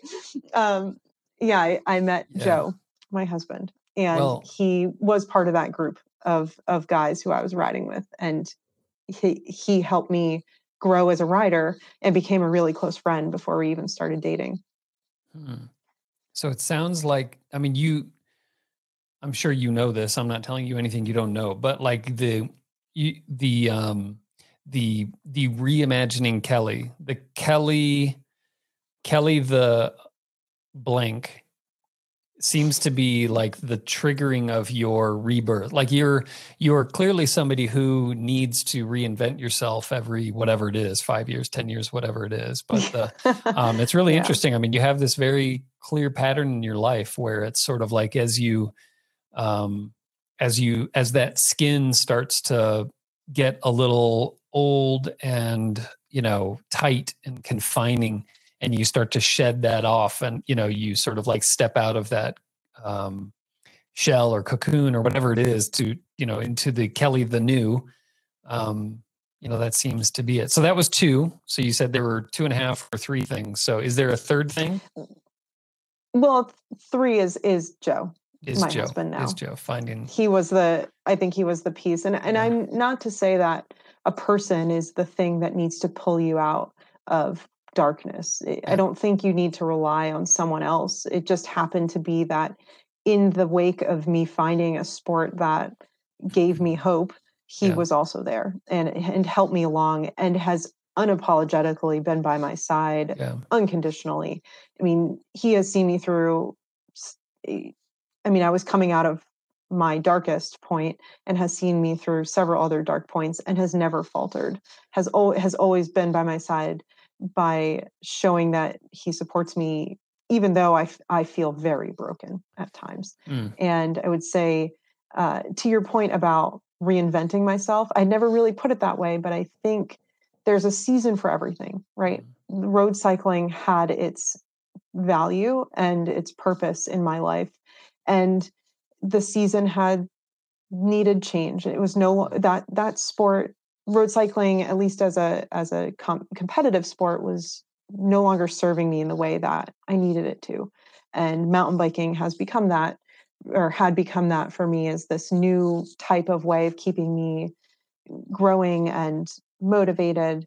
And I'd say now one of my newest reinventions is this stepping into a role as a mental health advocate because mm-hmm. it's giving me a connection Yeah. to a community that right now I have no connection to because of COVID and can't be around other people. Yeah. Let's dive into that. Is your is your hair brushing your phone right now? We talked about this before. Oh. It might be. I'm I'm, I'm getting a little I don't think it was too bad. I'm I am getting a little bit of a scratching in my ear though. So I think you're good. How is that? Is that better? yep, I think so. Okay. Yep. I don't know how long it was happening Okay. like that, but I don't think it was ever too bad. Hopefully Um not too bad. So I'm so glad that you said more than the more than the mountain biking. I think the um it it it would feel like kind of old school in the sort of hey man pull yourself up by the bootstraps and just get out there and you know smile type of thing which I know Yeah. is you need to smile. Like why are you looking like just smile? But um Yeah. why, so where not that you could necessarily i mean there's no way to know i guess which was more important or could you have pulled through without one or two of those things? But um it seems to me like you couldn't have gotten through like mountain biking wasn't going to be enough. Your roommate certainly played Yeah. a massive just talking about it um, and those Yeah. things whether the affirmations worked or not i think probably just getting that stuff out of your own mouth was probably a massive thing but how do you look at the three things compared to one another or compared against each other it's whatever I I know what you're asking. I can understand. uh, I would say the I would say the most important piece, and I I have actually reached out to my friend because we we have grown somewhat distant now because he's moved to the Midwest and we've kind of lost touch a little bit. But every once in a while, I'll remind him that he he saved my life. I mean, Mhm. he there's no doubt about it.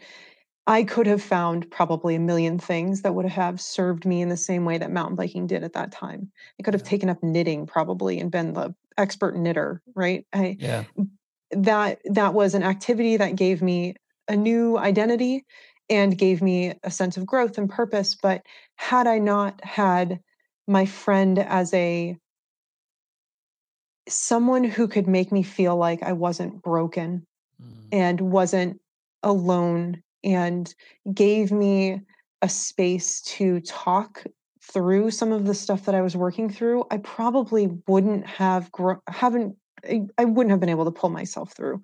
So I would say that is he was by far the person who gave me the most to to ultimately pull myself out. I mean, I mm, I can't say that he did it for me. Mountain biking did it for me. Joe did it for me. I I did it myself, and that's probably one of the biggest parts and most challenging pieces for a lot of people to realize is that when you're really depressed, no no one can help you besides yourself. You're going to have to work toward it to to get yourself out of a toxic cycle or pattern or, or whatever it is medication even will will get you so far but you, you have to be you you have to answer and serve yourself in the way that you need to and he gave me the space to feel like I was worthy hmm. of doing that and that I was worthy of spending that energy and waking up every day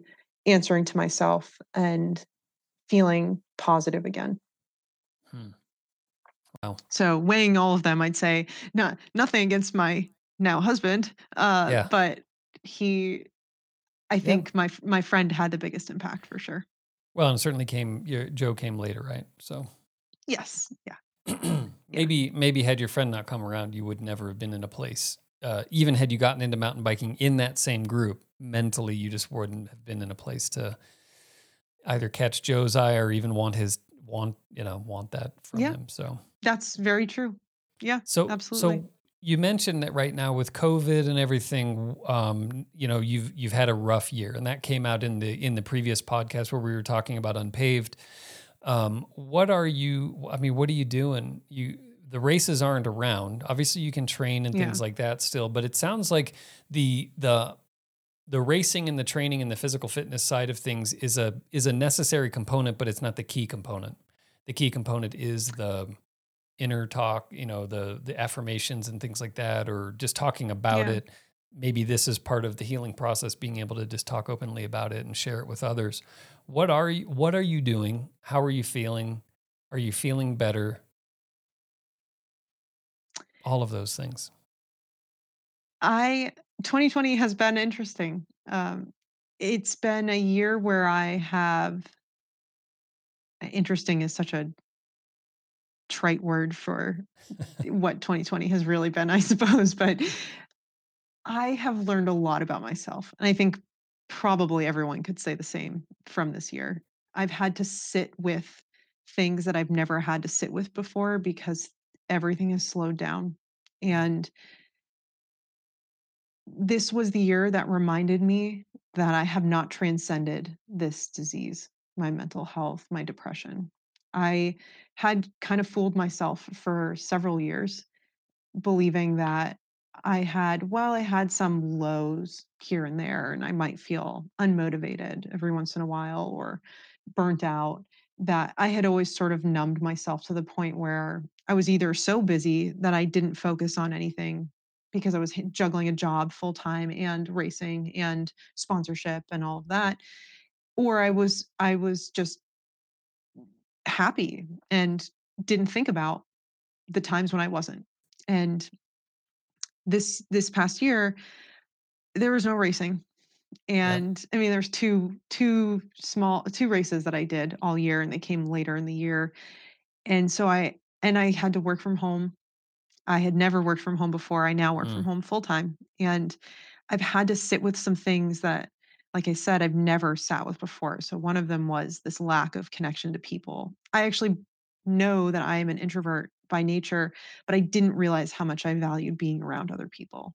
That the natural go to the cafe in our our workplace and heat up my breakfast and run into someone and ask about their weekend or turn around in my desk chair to my coworker and ask her what band she's listening to right now.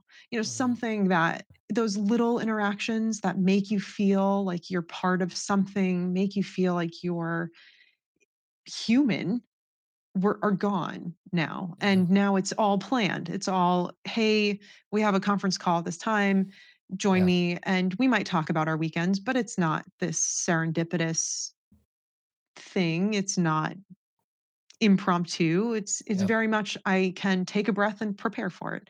And I think I didn't realize that I value that so much. And that connection with my community and my people was gone. And then on top of that, I had found over the past year prior the i would say half year prior to covid i had finally found a group of people that i could ride with on the weekends that i just loved spending time with mm. and we would go for long adventure rides together and never be further than 10 miles from home but we'd be in trails we'd never ridden before and it was so amazing and then covid started and everyone was like we can't we can't ride together anymore mm and then I'd lost that too. And yeah. I had to kind of sit with myself and be like, why am I doing this? Why am I racing? Why do I race? What mm. what's the point? And what do I value? What do I enjoy? And it, all these questions started popping up. And I re- and then when you start to face that and then not be around other people to even talk through it. Yeah. And I think for me that the lifestyle I had before was like I said, it was so busy that I didn't really have to sit and think about it. I would just do. Yeah. So I would just go through the motions. Yeah. It's interesting. I'm I'm thinking back to the beginning of the podcast where you talked about liking a hardtail because it for well and and mountain biking for that matter because it kind of forced you you know you're not on fire roads you're having to pick lines you're having to figure out which side of the route you want to ride on and things like that and so your brain is constantly diverted i guess from everyday life and now that racing is taken away not necessarily riding but racing yeah. um, and other things like you know coworkers and um, commutes and all of those different things uh, you're kind of like forced to be in your own head and yeah. ultimately, is that while difficult, but if you look at it as more of a workout than a than a a constant state of being, you know, of like, okay, I'm gonna, you know, it and it sounds like you have, you've sort of said, okay, this is the, this is the card that I'm, uh, this is the hand that I've been dealt, and now how do I how do I use my tools that I normally use on a mountain bike or whatever? And how do I get through this and divert my attention to other things, reinventing myself, different different avenues and things like that. So ultimately, are you looking at this as like a good challenge and maybe a net positive long term? Absolutely. I for a period of time was racing because of potentially the toxic like I look for winning and I want to be the best and there there wasn't a strong pull behind what it is the re- the reason why I race, right? Mm. And I feel like I'm finally finding my place and my mm. purpose and my voice.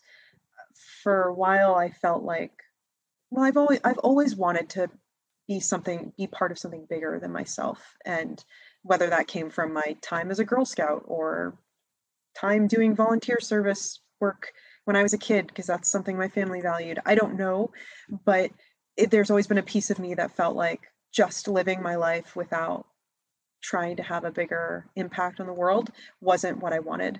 And mm. I finally feel like I'm getting closer. You know, when you play that game where you hide something and they're like, warmer, warmer, that's what I feel like. It's something yeah. is getting warmer that I am gravitating toward the, the place I'm supposed to be in. And that is giving me the power to feel like I have a bigger connection to my community and um, for me everything i do now feels like it's coming closer to this greater alignment.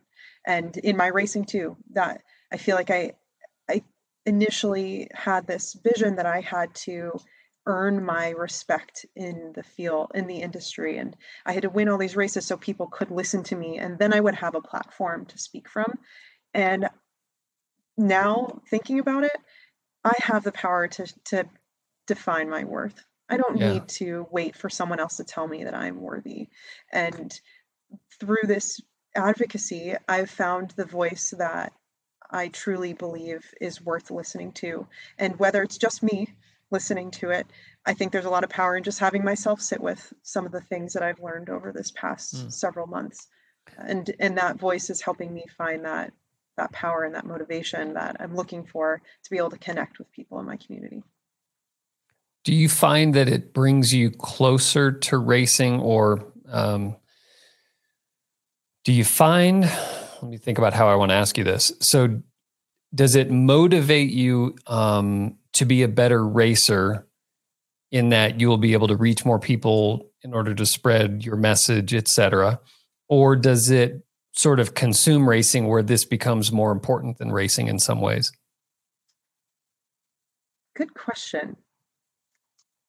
Like, do you think about it while you're training of like, and I know that there hasn't been a lot of races yet where you've worn these two hats together simultaneously.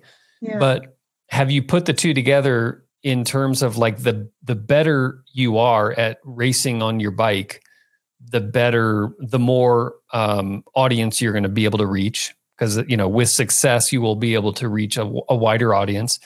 Um, and so is there some sort is there like a do you ever think about that when you're training of like this this will this is gonna like me getting faster today, me pushing myself to my limit will allow me to help more people? It's a really, really good question. I have thought about this. It's funny that you mention it because I've never really shared my thoughts about this, but I mm. have thought a lot about it. And my approach has changed. And not because what I think is I will have less of an impact if I don't do as well at racing. I think that could become very unhealthy for me if I believe that I will only have a good, a significant impact in my sharing my message about mental health advocacy and trying to help break the stigma if I believe that I will only be able to do that with winning results. Yeah. Yeah. what I point. believe is that if I work hard and I share my journey about working hard and being genuine and authentic throughout that journey of, of my pursuit toward athletic success, I will likely, by fine tuning my ability to manage my mental health, I will likely find success in my my own way anyway. And that's something I've had to really root in because a lot there's always that sort of toxic approach toward competition. But also I believe that if I'm genuine and I'm doing my best and I'm happy with doing my best, that is what's going to connect with people because they're going to see mm. someone like them, someone like their daughter, like their mother, like their friend. It doesn't even have to be a female, someone like themselves or someone they know who goes through mental health struggles can still do great things. And great things doesn't have to be the top of a podium. Yeah. Great things could be training their tail off to go do their absolute best and lay it all out there on the course for a long mountain bike race or a long trail run or doesn't yeah. even have to be a competition to overcome something they didn't think was possible. And I think a lot of people believe that their mental health struggles are holding them back, or they might not even believe it. It might just be holding them back because it's something they feel can't be overcome.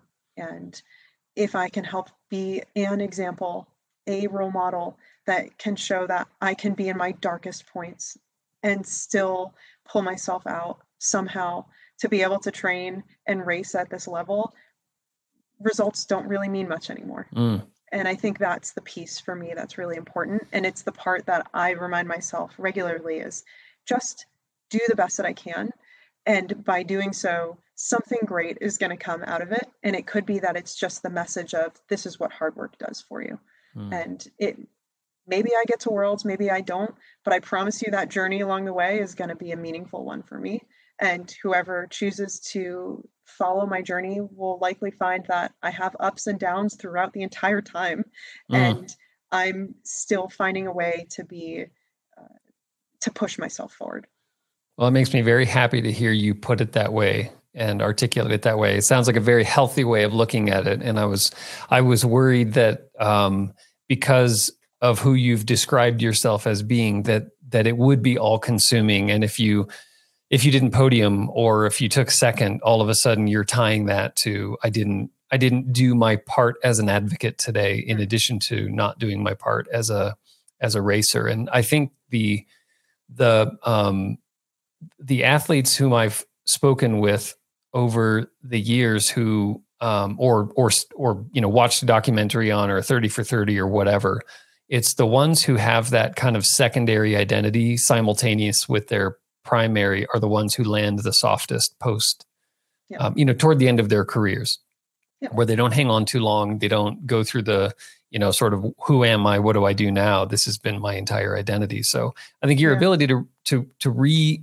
uh, invent yourself several times, and it seems like each time gaining gaining the knowledge and the wisdom um, you know so who knows when you when you end this career and start your next career and the advocacy is on top of that you know and you'll yeah. you'll be this long long gray haired you know wizard um, of self-reflection um, perhaps perhaps yeah. and i will say that sometimes i often think about how um, potentially getting significant success might actually make me less relatable to people. Mm.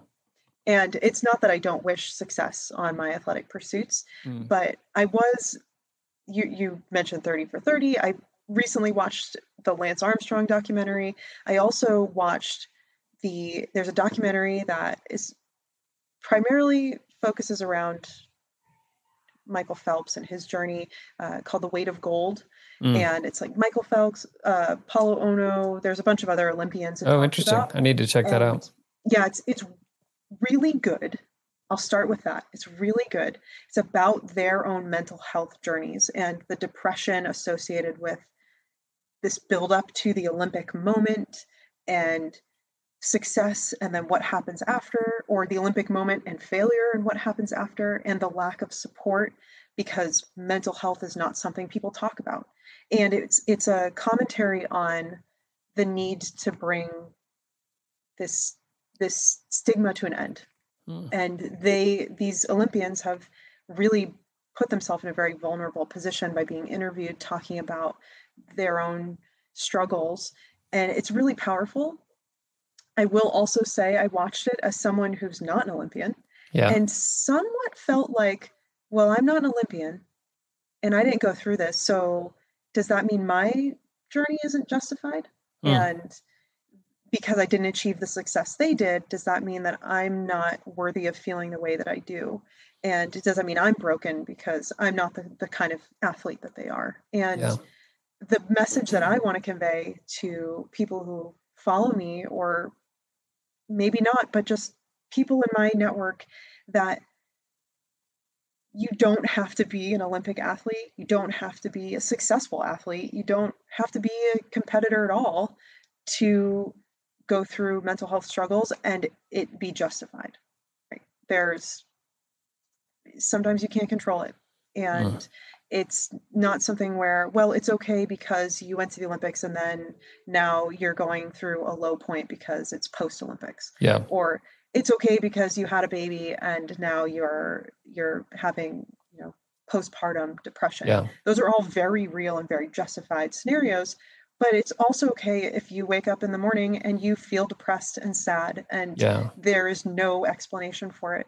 And it's okay if you're a normal you know person who just goes to work and feels depressed. And I think that message is a little bit lost. Obviously, it's not the intent of that video, that that um, documentary. Yeah. But it felt like there was a gap there because every one of their stories that they share is Olympians, and I, I don't. Yeah. It's not just Olympians who struggle, and that's the piece that want I want to be relatable. I, I love what you just said, where that doesn't just because you don't have seven gold medals hanging around your neck makes you no less worthy of compassion and empathy from other people and people reaching out like your old roommate who you know literally dragged you out whether you knew yeah. it or not yep. yeah. and, and took you on this journey yeah. um, i hate to end on a down note but uh, there's a question that i i keep like you'll say something it'll come to my mind and i keep forgetting to ask it but are you um, you you clearly know that training helps you get out of these funks yeah. Do,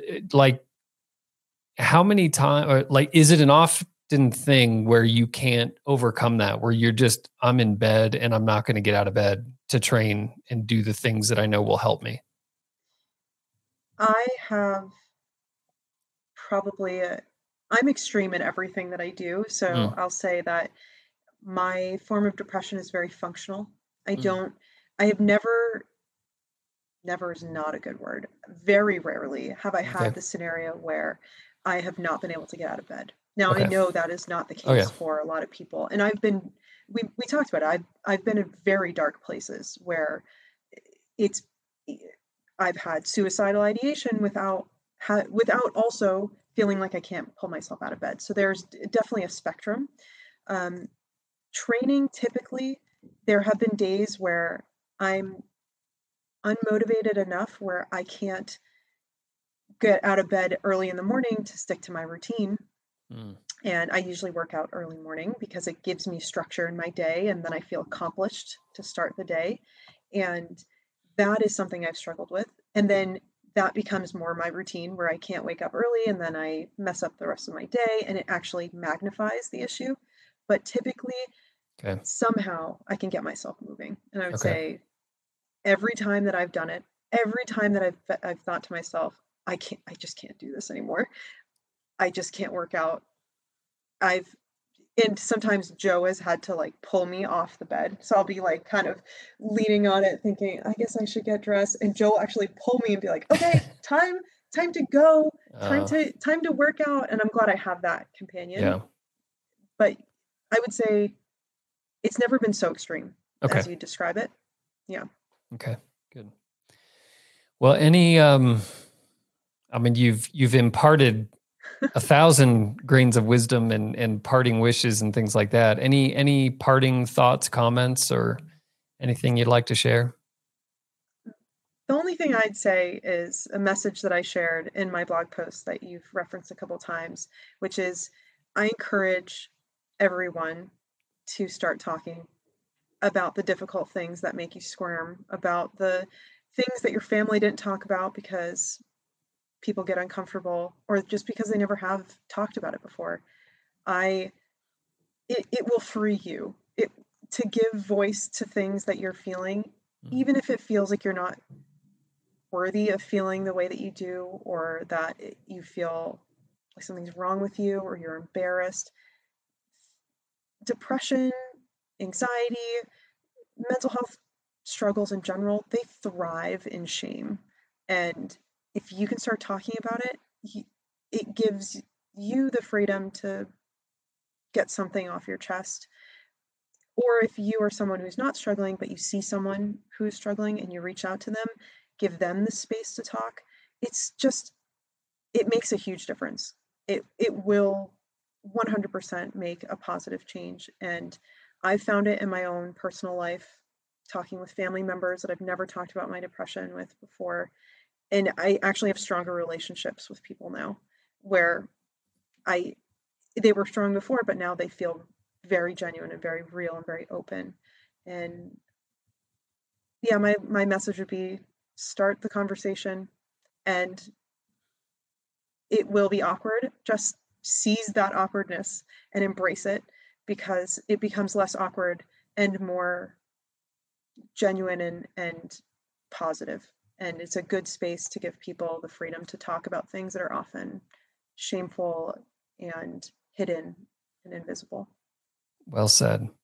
These are your words, so I'm going to make you a T-shirt. It's going to say "Team Team Kelcat: Don't thrive in shame, don't suffer in silence." Ooh, that's good. Wait, did go. I write that in the blog post? No, you just said it. Oh, oh, I was like, I don't remember writing that, but I like it. Yes. Yeah, don't thrive in shame, don't suffer in silence. I like that a lot. There you go. Kelly, thank you. Nothing thank but you. gratitude, really. Thank you so much for um, for doing this. Um, I know that some of these things were um, somewhat difficult to talk about, but I think you're getting gaining strength and energy from talking about them. So, um, you know, I hope I hope everybody listening um, enjoyed this and appreciated this. Again, these are always difficult for me from my side. I don't ever want this to come off as exploitive in any way. So this was just about um, hopefully nothing but helping people. And uh, and I think that you did a great job of articulating yourself and the things that you've been through. And hopefully we can take the conversation from here. I'd love to have you back on the show at one point, certainly after next unpaved next year or yeah. some other race as they start coming back and you start kicking ass all around the country and on your road you. to uh, on the road to your world championship. Yes, thank you. Thank you for having me. It was such a pleasure. And I always encourage people to reach out if they ever need someone to talk to or share their story. I yeah. might not respond right away because I'm terrible at responding, but I read every single message that comes my way. So we'll have the um, links to your um, your blog and and all that in the show notes. Do you want to throw out the the URL or any any social handles or anything that you want people to find you at? Well, my website, where my blog and other info about me and whatnot will, uh, and I will be selling socks, which is oh nice, a super exciting thing. I do Workout Sock Wednesday, which is something that's been my trademark. I'm not even really sure how it came to be, but everyone knows me as the girl with the crazy socks on Wednesdays. And that will all be on my website. It's kellycatale.com. Super easy. Okay. Spell it. K E L L Y C A T A L E dot com. Perfect. And awesome. My Instagram is at kelly.catale. Super easy. Much easier. Good. Thank you cool. so much for having me. It really means a lot that you've made the space to have my message shared with your followers, and I look forward to connecting with new people. Oh, the pleasure was mine. Uh, really, thank you for coming on. I can't wait to follow your career um, as you progress through and over all of these obstacles and uh, hopefully stand on a podium one day at the World Championship.